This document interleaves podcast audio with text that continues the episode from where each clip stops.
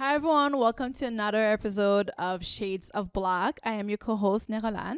And I'm Miriam, and today we're going to be having a conversation with a guest speaker who's with us today virtually, um, Jade. Welcome to a new podcast, Shades of Black.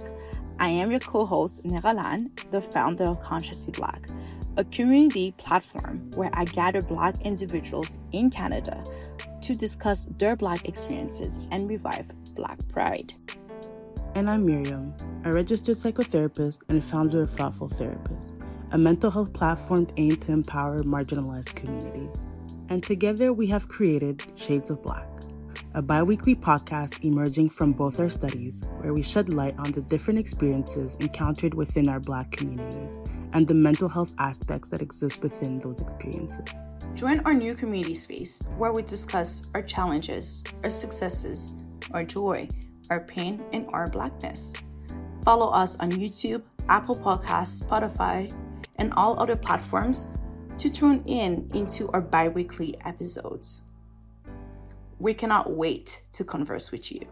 We wanted to have a conversation today about um, the intersection, uh, well, bring in an intersectional approach to women's reproductive health, seeing what we've been um, encountering with the news over the yeah. last few days um, within the states, having their um, the Roe versus Wade turnover within the, the Supreme Court. So we wanted to just address a bit of that conversation and what that might look like and the impacts that that might bring within um, women and marginalized women, especially women of color.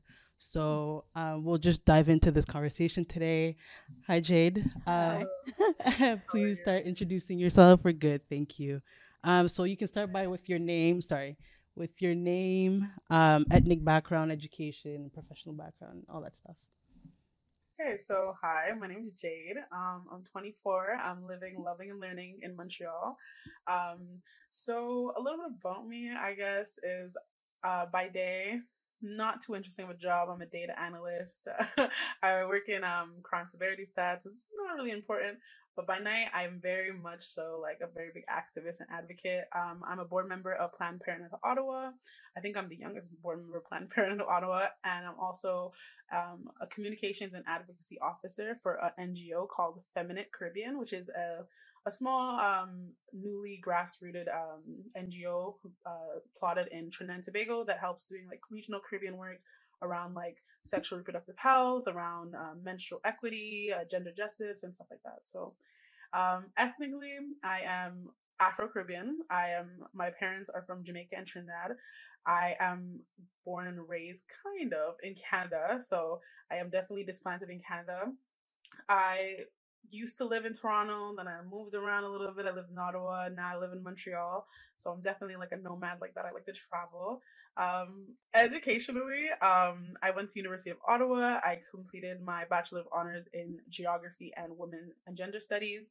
Um, and after that, I got into my job um, with the government and then also Planned, uh, Planned Parenthood Ottawa and Feminitt.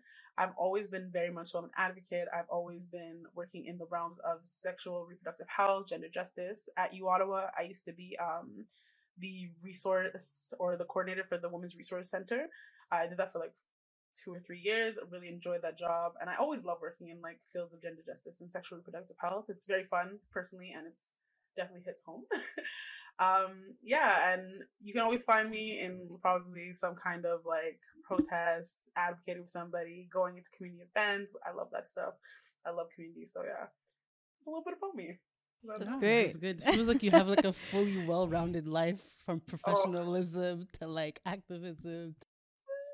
I, I try to keep it balanced. I try to keep it a lot of play and fun, and then also have to work because I have to adults apparently. But you know, that's the part of life okay, um, so we can start with the first conversation, the first question. So, Nero, if you wanna go.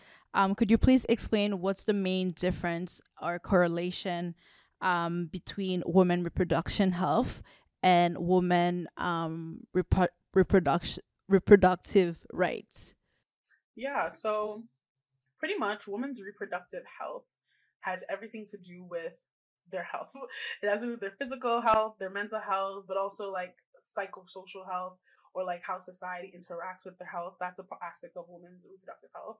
Um, it has everything to do from things like your menstrual cycle, from uh, post traumatic. Sorry, it has everything to do from like your menstrual cycle to postpartum depression to even like what we learn in school about women's bodies and health and decisions we're allowed to make on our own bodies. So all that technically is encompassed in health, and women's reproductive health. Any kind of like um, uh, way we interact as a society with a woman's health. The other um, aspect of it is kind of tethered, like kind of like intercorrelated together, um, is women's reproductive rights. You can't have uh, women's reproductive rights without women's reproductive health. Uh, so it's pretty much like an umbrella term. Um, women's reproductive health is associated with like multiple human rights and also women's rights. So like it has the right, like it, it deals with the rights to be free from torture and free from violence, the right to to have life, the right to um, privacy, the right to uh, give be able to have or reproduce. All those rights and um, ability to do things with your own body kind of like correlate reproductive um, health and reproductive rights. Um, another thing about reproductive rights is that like it's reproductive rights is all about our rights and our agency over our own body. It's like all, it's all about bodily autonomy. I don't know if you know what that means, but it's pretty much um, our right to govern our own body and make decisions over our own bodies. So that's how they kind of overlap. So rights is like the the ability and the choices that you get to make over your own body. And health is actually the health aspects that are specific to women to girls to two spirited folks and everybody who falls under the umbrella term of like women. Um i can give you some examples of reproductive rights because sometimes can get overlapped and we can get kind of confused on what it may be. So like an example of reproductive rights is the ability the one thing that we're really hearing about a lot lately is the ability to terminate a pregnancy um, or the ability to even become pregnant if you wanted to. Um, there's also the right to get birth control without parental consent at the age of 16. That is actually a woman's reproductive right. Um, there's also something that's less heard of is like women in prisons. Um, they have the reproductive right now to not be sterilized or go under tubal ligation because previously a lot of women who were in the um, in the carceral system were forced to be sterilized. So now it is a choice and um, a move with women's reproductive rights to allow these women not to choose to get sterilized and have the choice over their own body and autonomy. Okay. Is that clarify a bit? yeah. It does. So I just have a question. So the rights are more so create. How are the rights determined? Created? created? Yeah. Yeah. So that's actually a really good question. Um, I like to see it as the rights are kind of like a solution to the issues that have been coming up historically and systemically with women. So like we've noticed that um let's think of something. Um like abortion. We've noticed that women are historically always had abortions. Um, however, this has been banned, and this was actually like um, criminalized by our systems. And we recognize that women shouldn't well we used to recognize that women should not be told that they one shouldn't be able to um, terminate a pregnancy shouldn't shouldn't be forced to endure a pregnancy that they don't choose to have and also just like um having choices over your own body and what happens with it and what's going on with it. So um yeah so out of that out of the ideology ideology um the ideology that women have autonomy they can choose what they want to do they don't always have to be mothers they don't always have to reproduce um especially that only came about when like women and um, gender diverse people start coming into like political spaces obviously. But when we recognize that we're like okay maybe we shouldn't force them.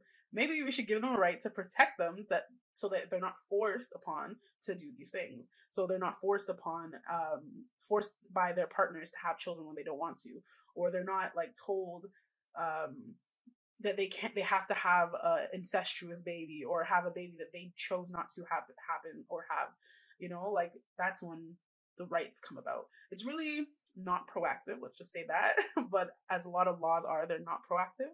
So um yeah so a lot of the times it's like cause and effect.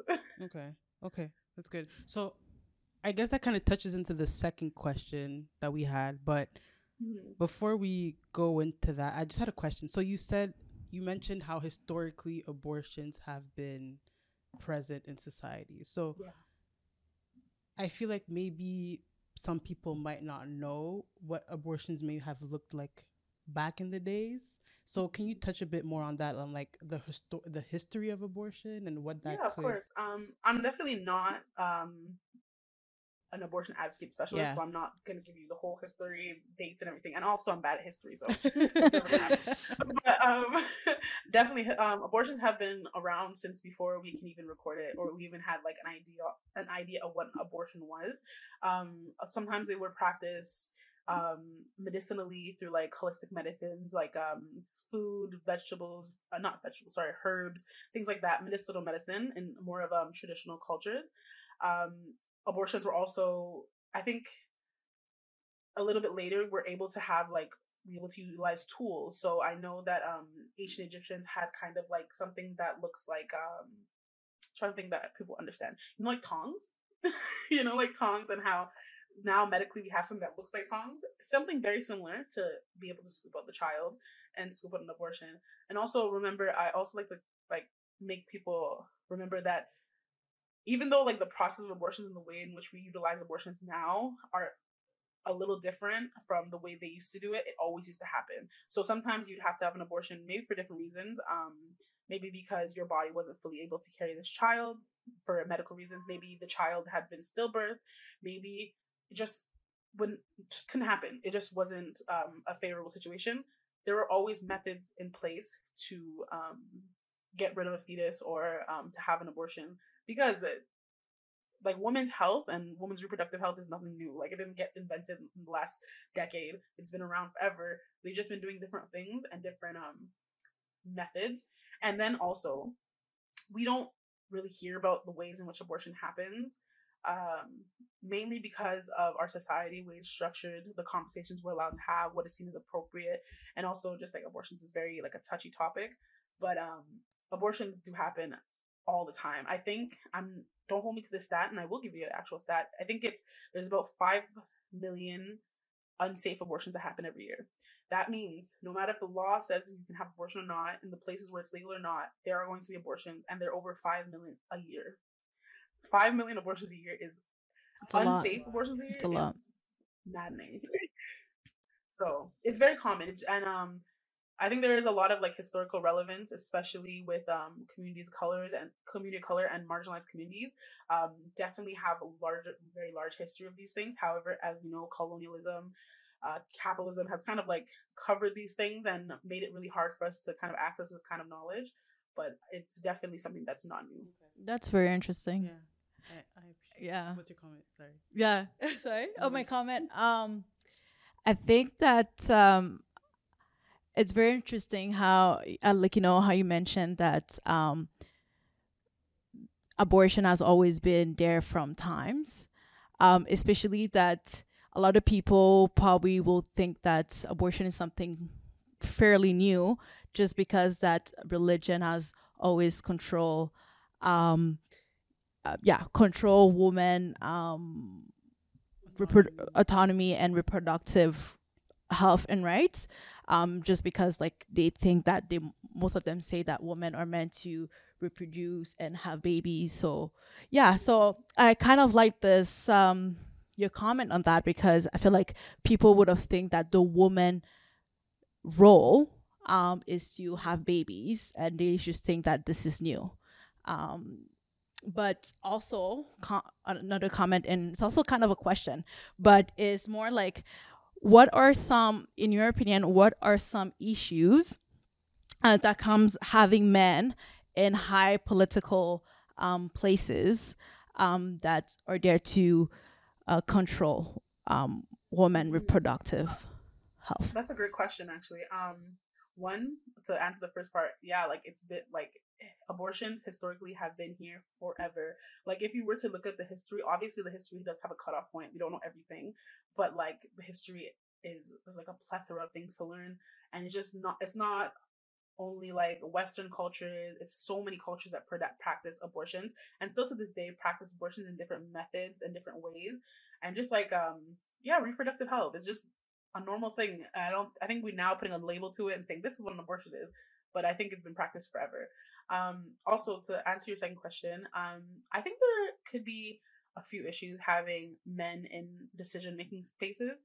Um, but I would like to preface it by saying I don't think the problem is men being in these spaces at all. I think that the problem is representation. I think that there's not enough representation for the societies that we live in.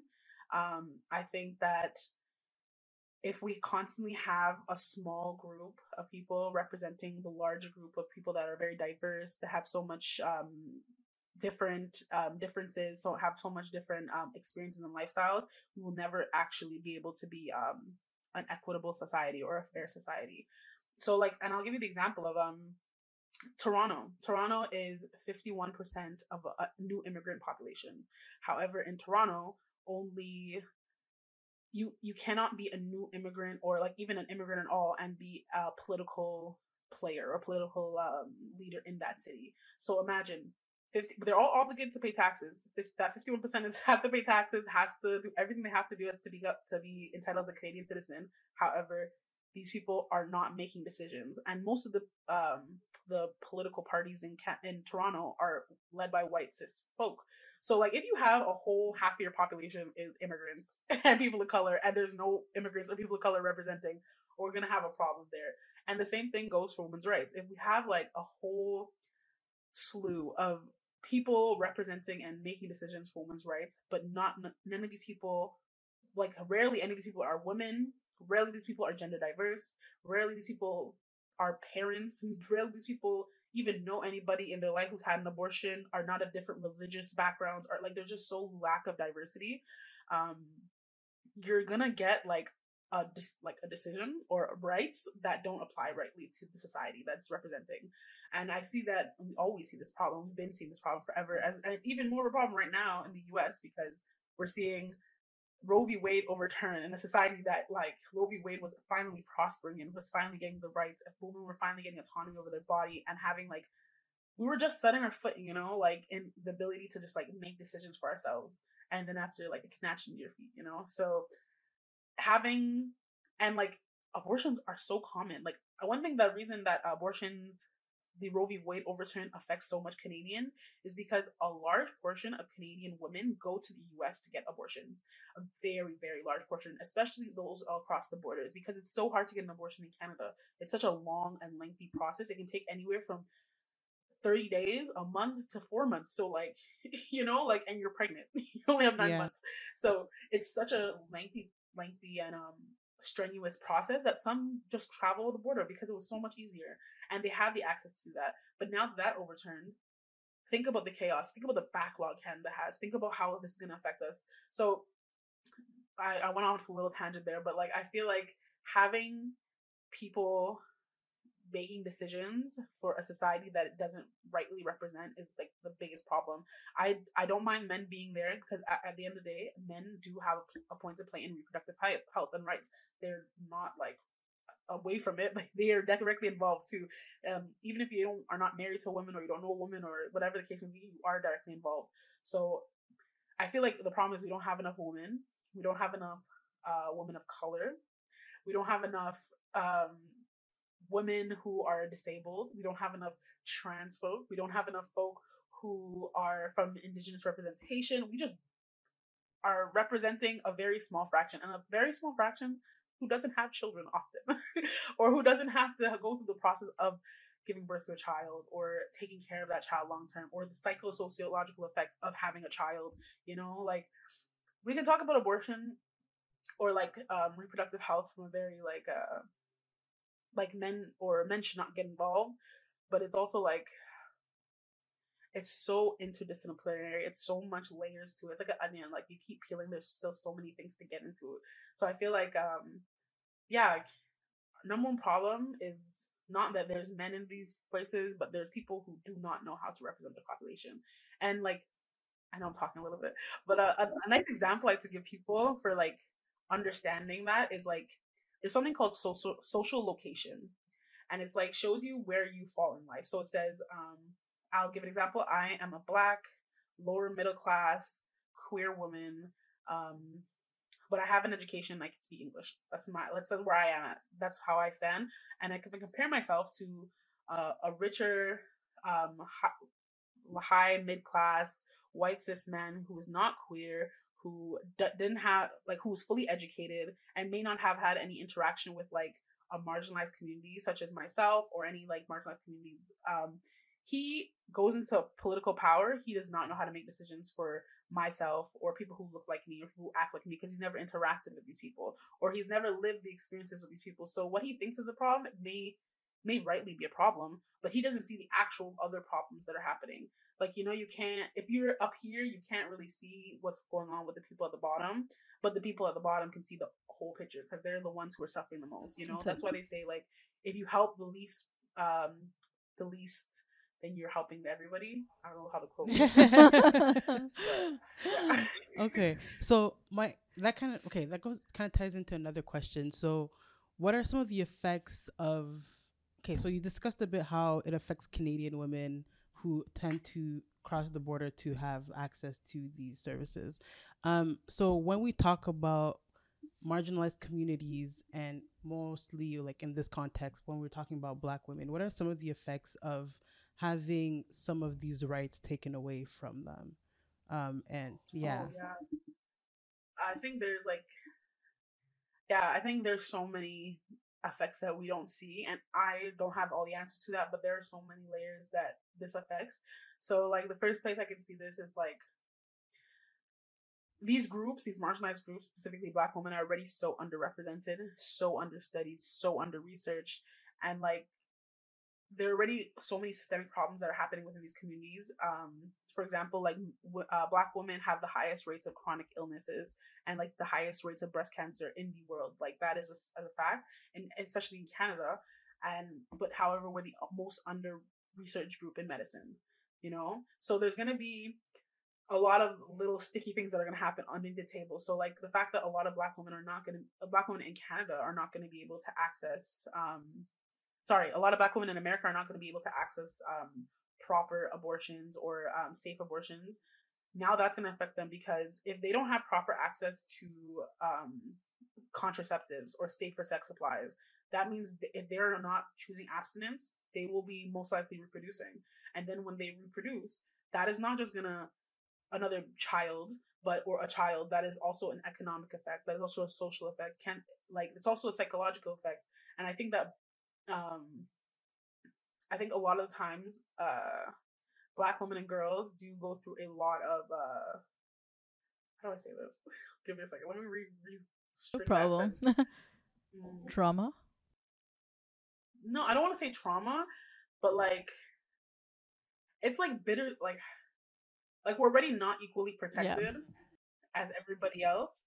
And I feel like it's just gonna like unlayer another layer of unprotectedness, if that's a word. Um, like I feel like it's just making it a little more unsafe. So just the ability to not access proper care. Like imagine if you get pregnant and you don't want to have a child. Like think about it. Like today, either one of us just get pregnant. I'm not capable to have a child right now. I don't have the economic funds.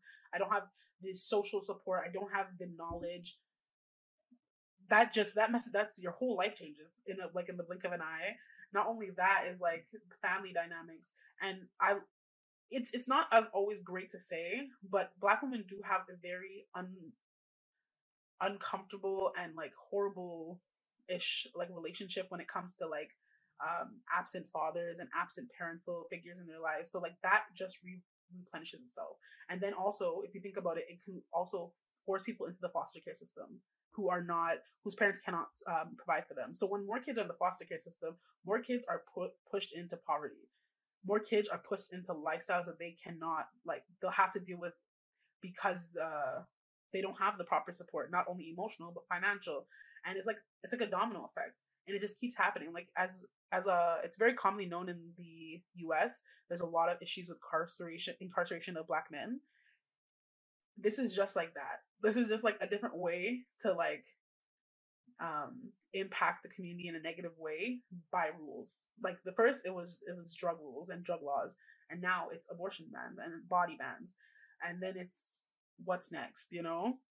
So I think it definitely does heavily affect impact um black women and I can talk about this all day because there's just so many layers to it. Like if you just think about um the inability to have an abortion or a safe abortion one you're access you're allowing people to now access a dangerous like um backdoor abortions. I don't know if you guys know what those are, like yeah. um abortions that are not supposed to be happening without medical care. So you'll have people going through that and a lot of people die. he uh, a sad amount of people die from those kind of unsafe abortions yearly, and they're very common. Like I don't know if you've ever heard of like the a wire. Yeah, hanger. I was gonna say Like, yeah. ever- that joke, even though it's like funny to a lot of the black community, it's just like ha ha ha. It's not funny because that's what a lot of people had to do and still now are going to have to do, and have to put themselves through that, you know. And it's like so much trauma from that, not only but on your body but on your mental state because abortions are not easy. So having to force having to do that and like force your body through that, and then in America, like um. No, not even just in America. In in Canada and America, women, black women, have such hard times in like the labor market and actually being able to obtain and steady full job, full time jobs. So imagine having that issue and then bringing a child onto that table, or bringing the inability to control your own um, reproductive health. You know, it's just like a, a bunch of like little bit of um little jabs or little pins and needles into somebody's back. Uh, what else? There was something else I was gonna say, but I think I, So, of forgot it. I do have a question. So if uh um because I, I totally agree with what you're saying, but if I'm just being like the devil advocate for a bit, if because I, I do understand abortion has always been present like from generation um but if let's say abortion was not um something that so present in our society. Should we not should the answer not be not me saying that abortion is not a good thing but should the answer not be um teach teaching more of a healthy um sexual life? Because having the option of I remember when like conversation about like having sex, but having unprotected sex is almost underrated. Like nobody actually really want to have the conversation, and Right. even when they meet a person, they meet the partner. It's almost a, a conversation that actually tend to never happen. Mhm. So, as much as removing this is a domino effect, it's almost like could it not be quotation a good thing in quotation again, um, Mhm. and that force men also to step up in the baby life. So kind of making recreate like trying to create like more of a like father more present because fa- a father not present at home do affect like all those different things drop out of school etc etc so i don't know I, I i'm just kind of thinking that maybe other people that are pro um that are pro life are seeing this as listen like or the fact that abortion and nobody everybody have that right and everybody always thinking this as the first option Mhm.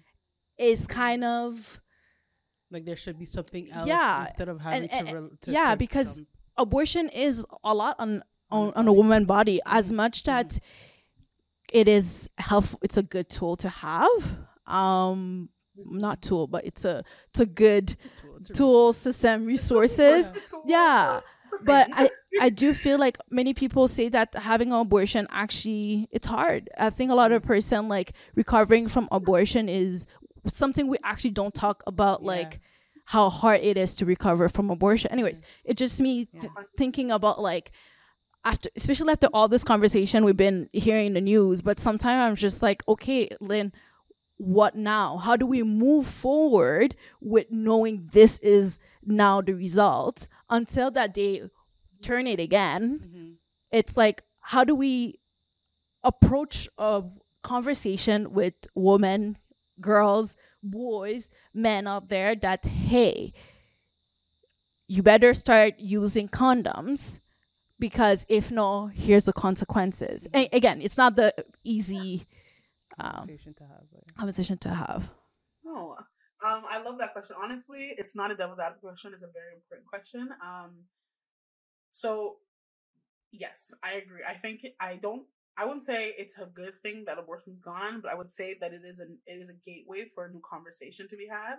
Um, so recently, I with my organization Feminitt Caribbean, we just had wrote a um, a toolkit guide called Reimagining Sexual and Reproductive Health and Rights, and we did this for um, a village, a rural community in Trinidad and Tobago, for them to understand their sexual reproductive health and rights, what it is, how to have how to have sex, how to safe sex, all the things about abortions, everything, you know, all that. And I love that you brought up that conversation because like yes, abortion is an option, but I think education is key. Education is the like the pinnacle point of everything. And I and I will never ever personally put the responsibility on the community or people to learn this, but I think that our society, those governments, all those people, those politicians should they have the power to write these curriculums on which kids are learning. I don't know about you, but I remember growing up in um elementary school, that religious book they gave us for sex class, like sex ed class. I don't know if you guys have the same thing. It's like a religion book. Like it's it's garbage. Like we didn't have a religious book. We went to the same high school. Um, but no, but in school? elementary school, not high school. Elementary. elementary school, we honestly we didn't talk. I went to a, we, I went to a Catholic school, so I, this thing about like giving talking about sex was basically taboo. We had talked about sex a bit, but it wasn't. It was more so like what parts are what. I think I don't know. It's very vague. I can't exactly. remember. Yeah. Well, um. Okay. Yeah anatomy. You're like, okay, these are breasts, these are these are uterus, this is the ovary, this is that. But like that's okay. We can we can Google that. That's easy information to find.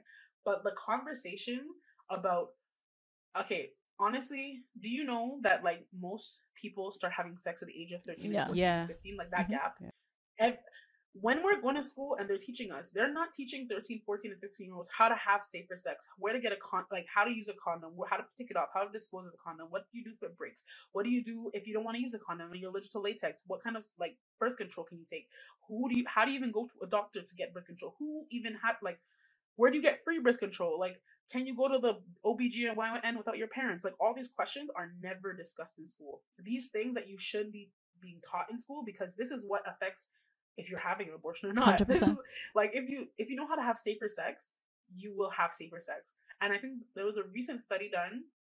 I think that like 48% of students who were taught to use um, use condoms and safe and have safer sex versus those who are not were more likely to have like safer sex and wait to have sex. Like these people were taking longer because they understood. And most of the time, sex comes from curiosity and people are just having sex they don't know. They're just like, oh, I want to do it because I thought I heard about it, mm-hmm. so I'm gonna do it.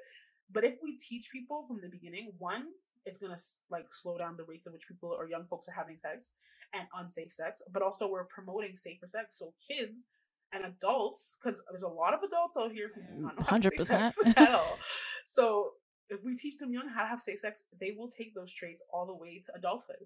And this is why we'll have lower rates of abortion. And additionally, with the education aspect, as much as we want to rant and rave about like, oh, people need to be safe, we don't talk about how like where do I get a birth control pill from? Like, if you didn't know, if your family had never been on birth control in their lives, and you like, you know, like you wouldn't know where to go to how to go to the doctor and ask for um your pill, or ask to get an IUD, or ask to what a vasectomy or a hysterectomy, you know, all these questions you wouldn't know because you were never taught about them. So a lot of the people who are never taught about this, just like I don't know, go go free willy nilly into life, which is okay because we all do at some point.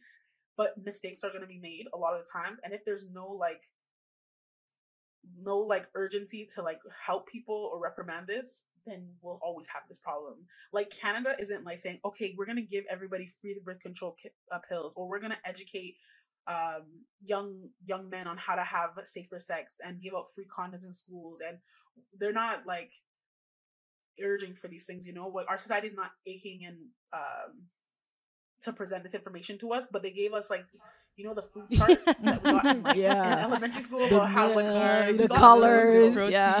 No, exactly. We got a million of those, but we never got any education on how to have safer sex when you start to have sex.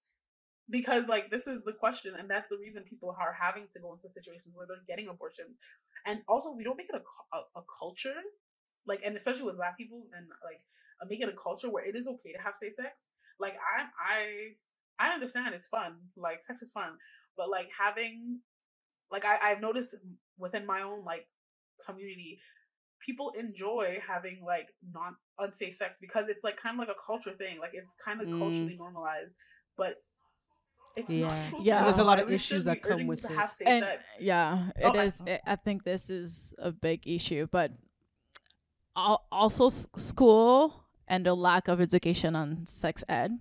But I think also the conversation about sex and the curiosity of young, um, young kids, it's kind of create a bit of shame, if I can put that word. Um, because parents also have a big role into this, into having the conversation with the kids. And I think what's happening, especially like, because me, my household, I'm Haitian, immigrant. My mom doesn't, until now, I'm like 26, and my mom will not have any conversation about like sex or even kiss. Like, or this idea of like me having, now I have a boyfriend, and my mom knows I have a boyfriend, but for her, it was kind of like, ugh. and eh, she, eh, she was very uncomfortable with that. And my thing is plus i was going to church and church was telling how this is a sin it's taboo is all this. So it never create like a safe space for any kid to go to their parents to the father to a mother and say hey can i just learn what is it exactly? I think that even when kid ask the parents about like oh how do i have a siblings? they have to lie to the children instead of like having honest conversation because kids are very smart. They Mhm, learn. Mhm. and i think that a lot of curiosity cause abortion too because eventually if they're not practicing safe sex Mhm. the parents end up finding out and the parents has a thing to either hush the Mhm. situation down Mhm. either they rush to the clinic and have an abortion at a very young age or you know sometimes they figure it out sometimes it's like the cousin the mom or a grandmother that raised the kid Mhm. um but i think there's um the culture around se- like Safe sex. safe sex is Stigma it's sex, it's like, weird it's shaky like yeah. No, and I definitely see as like a, a Afro Caribbean woman, and because I don't know, like in the Caribbean, like colonization hit hard, like like ca- like the idea of Catholicism, Christianity, like hit us so hard, and it's still to this day, like even though they know like this, it's bad, they'll still like to the very end, and I understand like it is your religion, it is your faith, and I'm not gonna knock that, but like so much so that like we don't even talk to our own kids about sex. And, but then after like, how do you expect your kids not to come home with a child or like get pregnant if we're never having I this have a- comment question. I don't know. The thought is just coming to me. So however it shows up, Yeah. let it show up. Okay. So um okay, so we talked about how in Caribbean culture it's very hushed hushed, but a lot of the times Caribbean cult the families have the biggest number of like siblings and like just the other day I was at a barbecue and then um my my family fr- friend was telling us how his dad had like 50 kids and I was like 50 kids? Like, like what? five zero? Like fif- yeah and then like and like they're older too right? So i'm trying to figure out like what what's the age gap between the oldest and the youngest? And so my question or thought is like how much importance do we need to also put in on having safer sex education for men and and for young boys because i feel like a lot of the pressure comes also for on girls and on women. Yeah. But at the end of the day like we just receive whatever is given. You know what i mean? That's it. So I just, I just, I feel like it just needs to be talked about. I also i just want to add to just a comment. Yeah. i feel that the richer they are the higher they are in the the social like the so- social rank know. The more smarter they are into the number of kids they have like and they don't be out here having a lot of kids left and right i mean we can see hollywood a lot of time mhm. but but if we think about like caribbean like in haiti example like when i think about the people that have a bit way more funds and have more money Mhm. they only have like two or three kids if they're kids outside we may never know but a lot of time they're not looking to have more kids because they do understand Mhm. the cause that come with kids So then there needs to be better education around the the the, the correlation between sex and economics within the the- yeah. the, the, the economy. Yeah, within the community. Like you both just hit the nail. on the head. no, no, you're touching on class. You're touching on like gender. So like, one definitely um the more well off you are the less likely you are to have more kids. That is a natural thing. The more like as we've seen um the more women go to university the less kids are ha- uh, are being born. It, there's a correlation between that because kids are expensive. And also wealthier people have um, uh, more access to like birth control. They have access to safer safer sex supplies. They have access to safer sex education to know that you don't have to have that much kids. Um but rather than people who unfortunately don't have that access, who do not have that education, were gifted, were privileged with it, um, they Yeah. just have sex. like it's not their fault. Like I, I like you know if you don't know or you're not given like access to condoms, you're not gonna use condoms. Or if they like culturally, it's like hilarious that men always are, are raw. Like it's you're always gonna go raw or like you know those just those things. So definitely um lower lower income folks do have more kids this is very common especially in more rural places in the caribbean it i did definitely see that like personally i did my my great grandmother had 15 Okay, kids, yeah, I was gonna be like- so like It's still a lot, yeah, a lot that's yeah. of one person one woman like and that's Mm. not her partner Mm-hmm. her partner had more kids so you know like and like it's that's always a thing like you know people have like um, I don't know what you guys call them, but like back home we call them like side man or like you have a side like he has a side wife or side family or whatever. So you know, like it's a big thing. It's a very common thing. But also, um, as you touch on that, like yes, people um can be more educated, but also men have to have the accountability of having safer sex on their part too. May that be, well, there's honestly one real male birth control, which well, two condoms and vasectomies. They're not really like like have pills and IUDs like women are are given, but um I definitely think that one more research needs to be done on male birth control because that would stop a lot of babies. Um but also yeah, I think men have to have accountability too into like their their reproductive health because not only does like you're reproducing children, but are you taking responsibility for those children that you're having you're having? Like just because you're not giving birth to these kids, are you you know, are you tied down to this child? Do you get to find like put ec- economic sacrifices and economic, or not only economic, but emotional support and all these things into the child?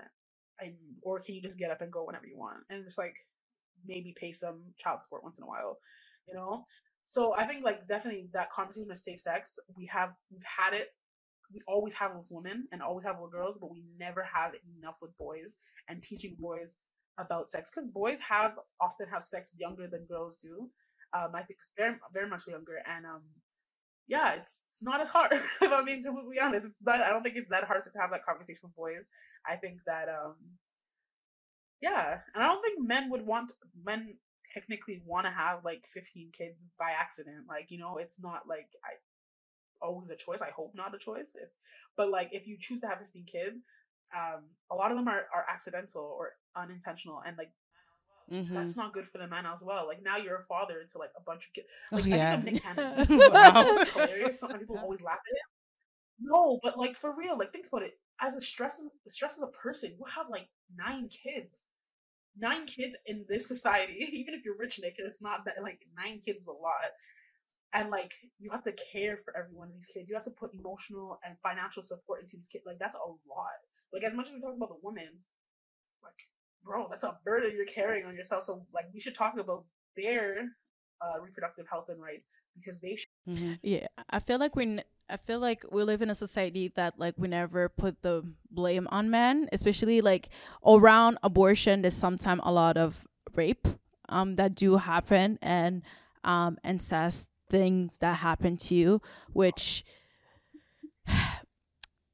and sometimes you look at the girl uh, most of the time they look at the girl and they say okay you could have closed your legs. They blame us for the clothing. They anyways but and they just refuse to see either the man that was in power that either rape um a kid you know in if it's in incest in a household or either it's like a young boy outside that just couldn't control the urge um or that was angry that they got rejected because there's many Mhm. story like that Mhm. so i think that it's it they remove the rights um of women choosing to um either keep the baby or like abort um or choose choose abortion is un not that uh, not that it's unfair but it's unfair because some woman doesn't actually choose to be in that situation Mhm. and and i don't think that any any person that never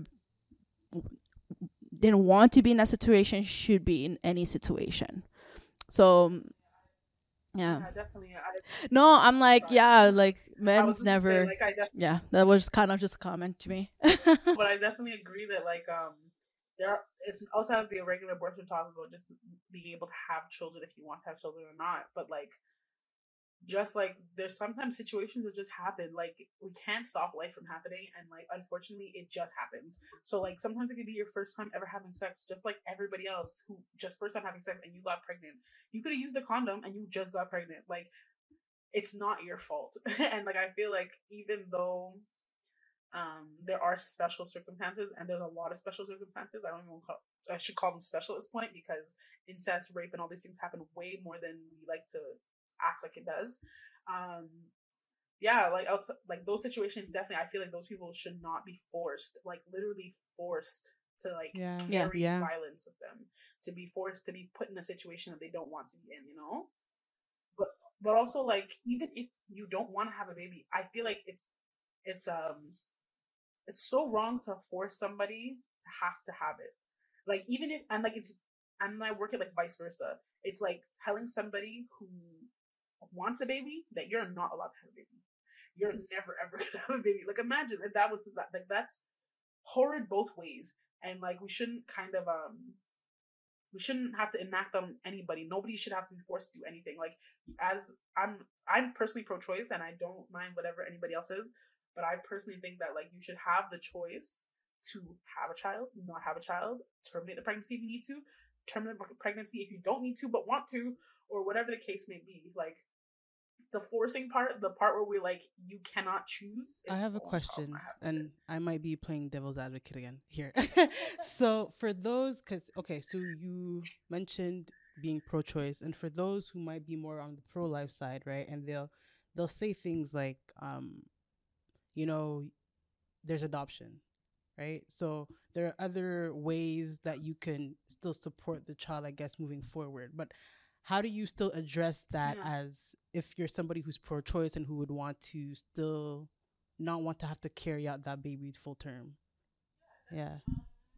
I don't know if that's a question or I don't know. Um, Yeah. I personally, I personally, um, when people mention the idea of adoption, like I asked them if they ever adopted yet, because if you've ever even signed up for adoption, you know what the situation is like. It is not an easy process. First of all, um, one, the foster care system across the world is like condensed with kids. Like there's too much kids in the foster care system.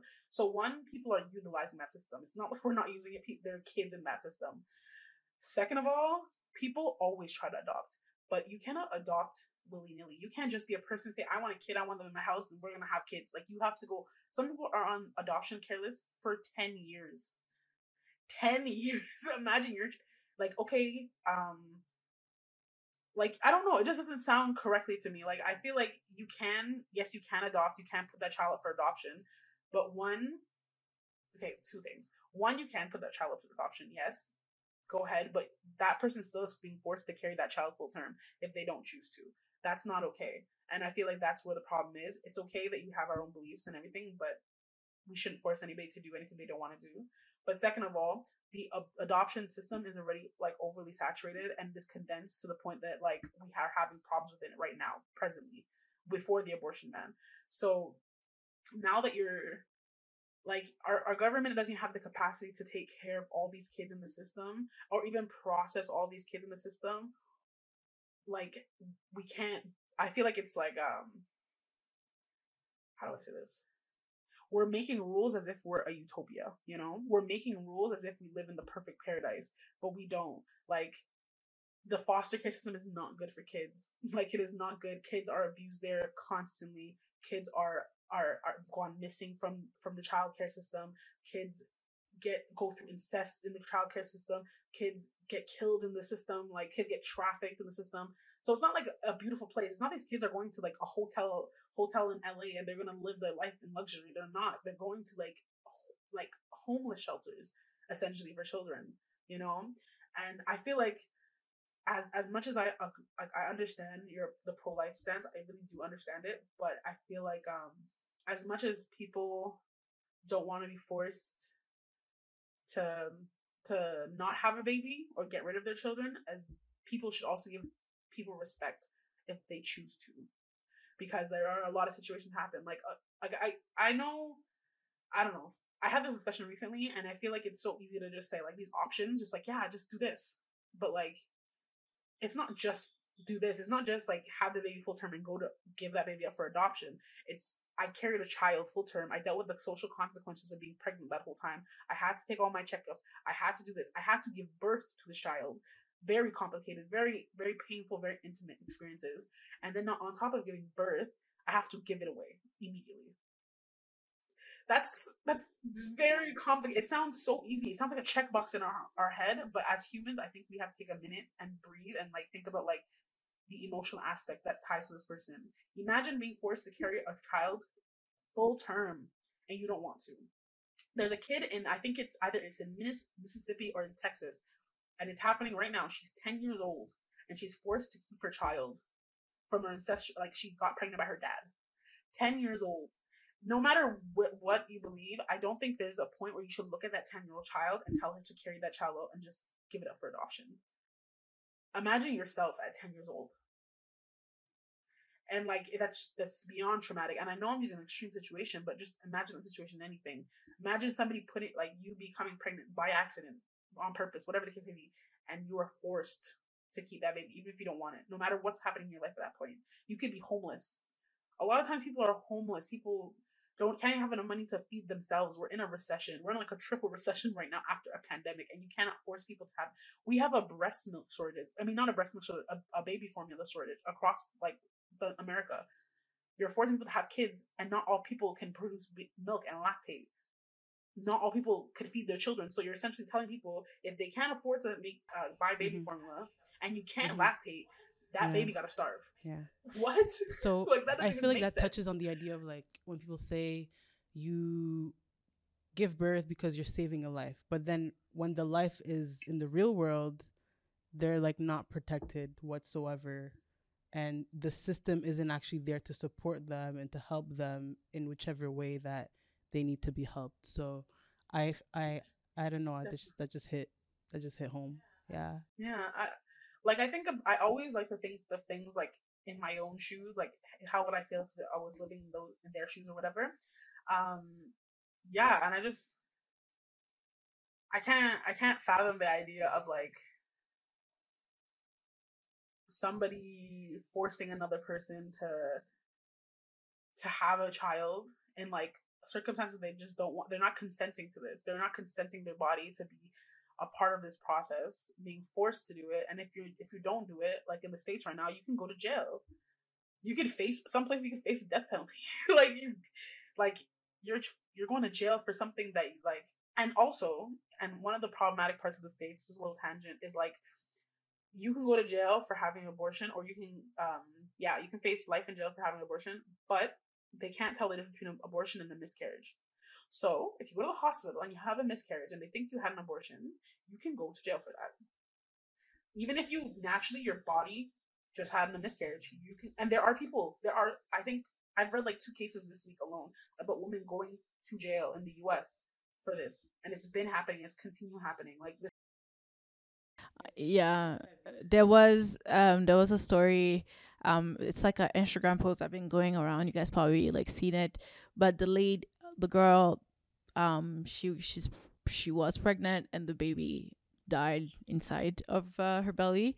And um she I think she already had an appointment either before to to go through with it. And then eventually when the news um happened they told her that can happen. So they basically forcing her to give birth to a, a stillborn so to, that's that's basically dead inside of her. So what are the effects of that? Because obviously if there's no life in your uterus there's toxins that might be there's so many effects of that well um well it depends on like the stillbirth i think if nothing had popped like the amniotic sac didn't pop if everything's fine inside you can carry that baby out However, essentially, you are carrying a corpse.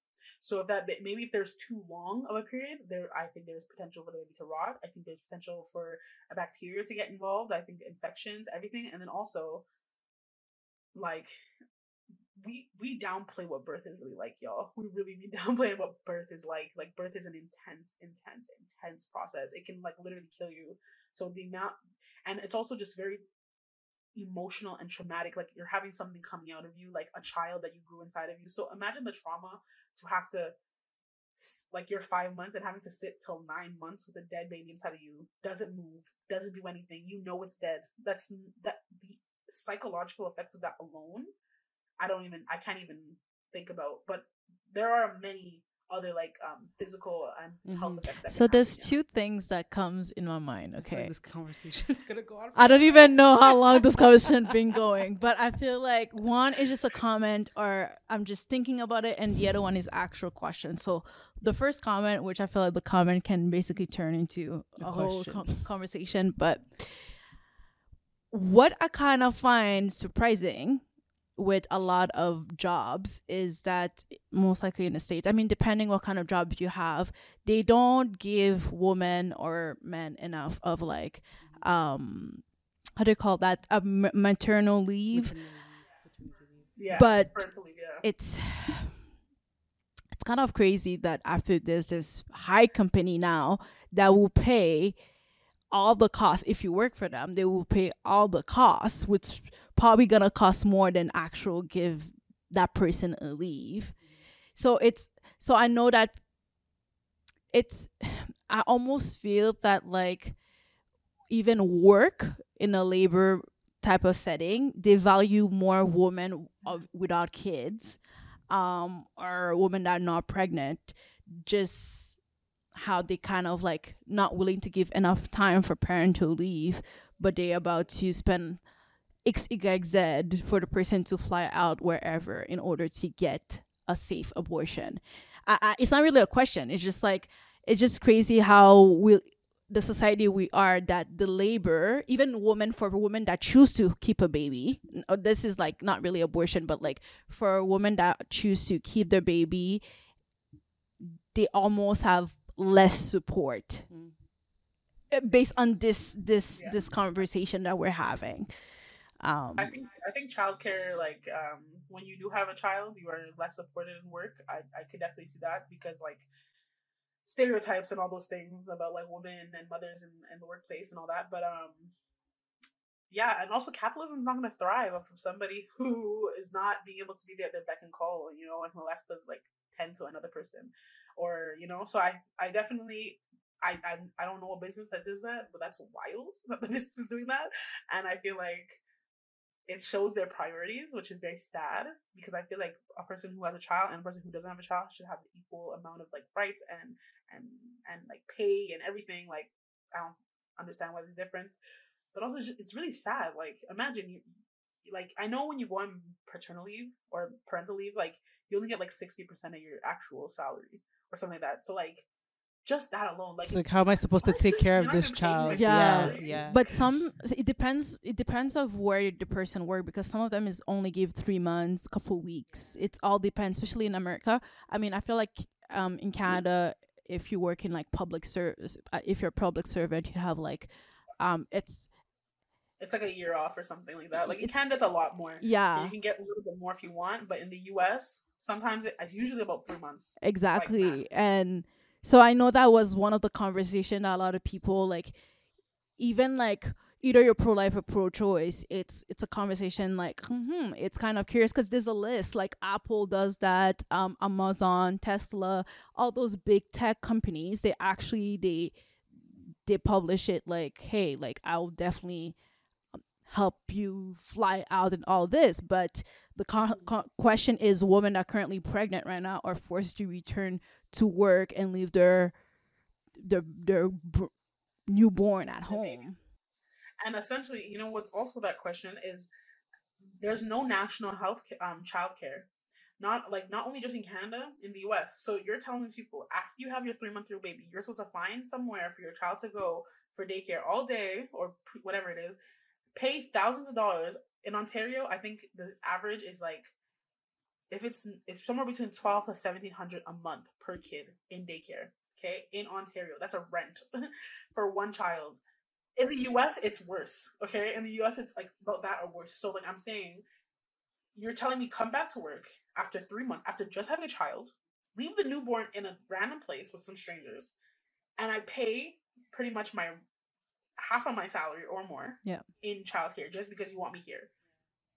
Yeah. Like that's It makes no sense. it makes no sense Yeah. so i think that's that's also adds up to many other reason why women choose career over raising it doesn't the society doesn't give much um support to even women that choose to keep their baby so i think that there is a lot of work to be done in like uh yeah a lot of work to be done anything related to birth to reproductive right but i do have a question okay And then we'll, Yes. it's been an hour, so we'll go to oh the next one. after- okay and i think that maybe that could be the last question After And the you- last one. okay she, she has a last yeah, yeah. question Oh, and come on, come on. I know that at the beginning, and I know you do not represent, um, like this conversation is all about your your, your opinion, but there has Planned Parenthood been having some history rumors around the founding of it, and again, you don't have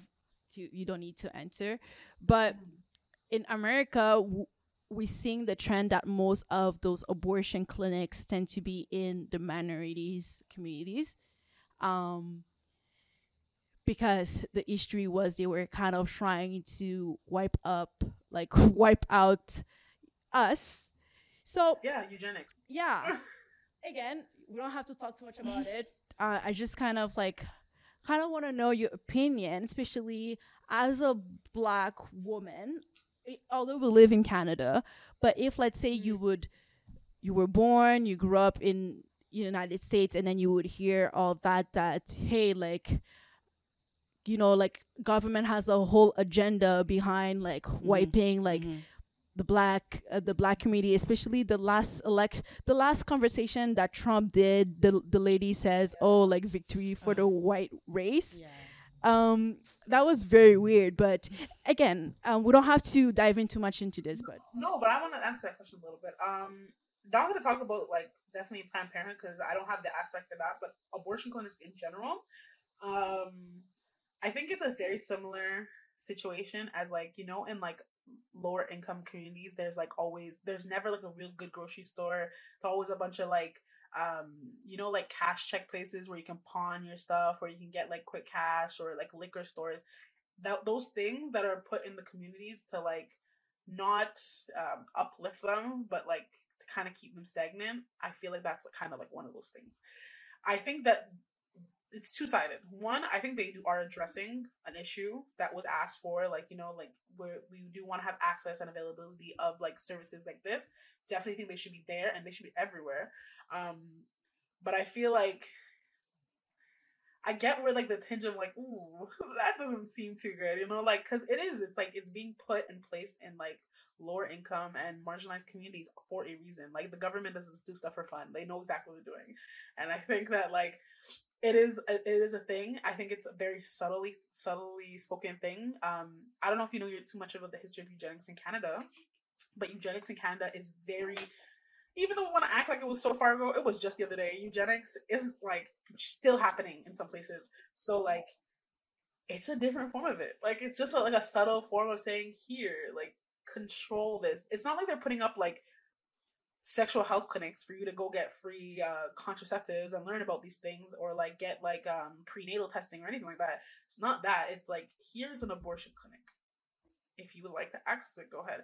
And I get like I'm happy that they are in there but I definitely do get the point of where it's like very off putting. And it's also like if you're gonna give me this resources, mhm. where are the other resources Exactly. that you could be giving? Exactly. Like don't just give me an abortion clinic and our school still has like old books that barely holding up or don't t- like you know things like that. That's it. Or like there's not a good grocery store where you can get fresh produce around us or like you know like those kind of things. I feel like yeah i don't like it. I, I feel where it's a little off-putting. Definitely. Thank you. Okay. Mariam, your last Okay, question. Yeah, I think we can end all this conversation. A lot was said here, and I think like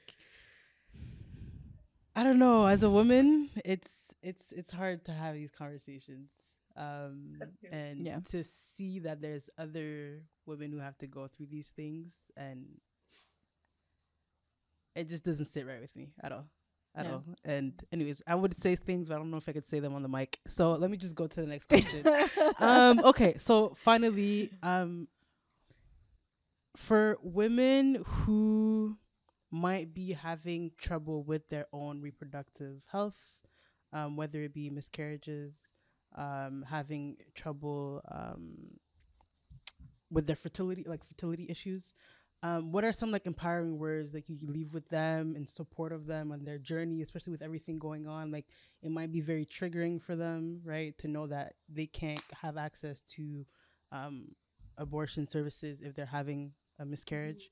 So um, yeah, what are you? What are some thoughts for them? Mm, my my words of encouragement um, as a fellow black woman to my other not even fellow black woman just my fellow woman and but specifically i'm targeting my black woman um, don't give up like honestly don't give up and don't settle like don't take no for an answer and i'm specifically talking about in terms of like if you know something is not right if you feel like something's not right with your body if you feel like um, you want something to change it doesn't matter if it's from an abortion to like you think you have a cyst in your your ovaries if you think there's something going on, don't take no for an answer. I feel like a lot of times doctors, the government, a lot of authority figures don't take us seriously, don't listen to us on our when we're talking, and I feel like that's how a lot of things go undiscovered or undiscovered or like just c- start to create problems. So if you let's say are having an issue with your reproductive health and you know it's an issue, when you go to the doctor and they tell you it's nothing, get a second opinion go somewhere else. If you have to, I it's it's a hassle, it's tiring, and I I'm with you on that because I know how exhausting it can be and how disheartening. But like your health matters more than these people's opinion. Like don't care about these people's opinions. Your health is always going to be more important.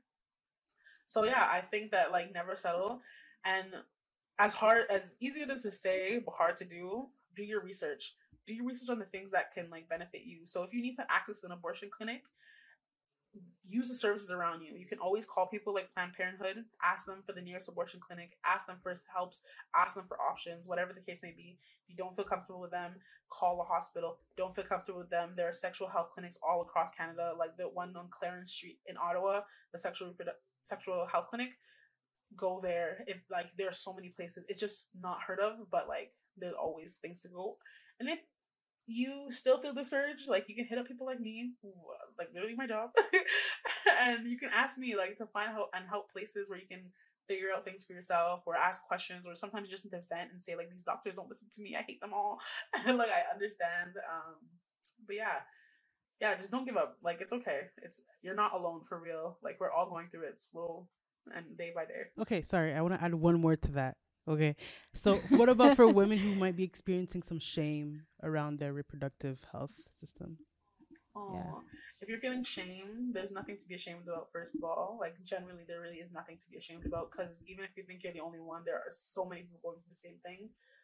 But also, like, there's no shame in being yourself. There's no shame in your experiences. There's no shame in being you. Like, like shame is a feeling that we all have trouble with, but it's all like natural to all of us. And I, I there's no shame in your in your experiences, honestly, especially around reproductive health if you've accessed an abortion or you need to access an abortion and you feel ashamed about that or telling people about that, don't feel ashamed. But if you don't have anybody to talk to about these things, there are outlets, there are like again, people like Planned Parenthood where you can literally call and like talk to somebody online for hours. There are women's resource centers. There are just people on Instagram, like literally hit me up, like just sit, sit in my DMs and just be like, "Girl, she's pretty, so she's pretty on, quick but, at like, hit me answering, guys. So yeah, I'm looking at answering my my Instagram. She's talking from Um, experience. or even but also especially around shame i think it's really important to find somebody in your community may it be a doctor may it be your best friend may it be your cousin a stranger on the street a counselor in a community center it doesn't matter who it is talk to them like go and speak and talk about your problems because it's like especially if you've recently ex- like had an abortion or know somebody going through abortion it, it's very hard psychologically you may try to act like we're the toughest people in the world especially black women we are strong and independent but like we don't always have to be so i feel like really talk to somebody about it and yeah there's no shame in your experiences no one's gonna judge you It's, it's natural. Thank you, Jade. Thank you so Thank much. you. Yeah. You're welcome. Thank you. for having Yeah. Yes, this is great. This is a great conversation. Um, do you want to let people know where they can find you? I know you have your own platform as well, so you can. Oh Yeah. yeah. Um. So my personal Instagram is ohmyjadie, O H M Y J A D I E, or you can follow me on my intersectional opinion on Instagram. Um. Or you can follow me on Spotify. I do podcasts sometimes, little things I like. Um, but nothing, nothing as profound as this. I'm very impressed, and I love this conversation. But yeah, if you want to find me, DM me. Thank you. Okay, well, thank you for tuning into this episode. Um, we're very grateful to have been able to have Jade um, Yeah. for this conversation. I think it was very enlightening. I think a lot of us um, who might identify as Black women might also kind of understand this topic a bit more. But for those who might not identify as Black, I'm sure you might also Yeah. well, at least my hope is that you also understand and have some compassion for those who might um, be struggling with their reproductive health. Um, yeah. So, on that note, Yeah, and also disclaimer: um, this conversation is not pro life or pro choice debate. Um, although it is our opinion, but I hope that throughout the video you had a chance to learn. Um, and yeah, I really hope that Yeah. you you guys had a active listening Yeah. and and not like oh those girls are like pro choice. I think the goal is really to just have people understand the multiple layers that come with Yeah. giving birth. And it's really not just a easy, hey, nine months and let me push out a child. Like, there's a lot of mental, economical, uh, physical Mm-hmm. stresses, yeah, that just come with birth Yeah. in general, and it's f- yeah. Anyways, let's not. I don't want to continue this conversation Well, to do more. but- so Thank yeah. you again. Um, you can follow us at me. It's at underscore consciously black. Um, and again, my name is Nakalan, and then my co-host. Miriam. So you can also find me at the thoughtful therapist underscore. Perfect. So you can like, share, comment, subscribe. You know, Do what it all. do do it all. and yeah, thank you. Thank you. Have a good one, everybody. Bye. Bye. Are we clapping? No, we're not.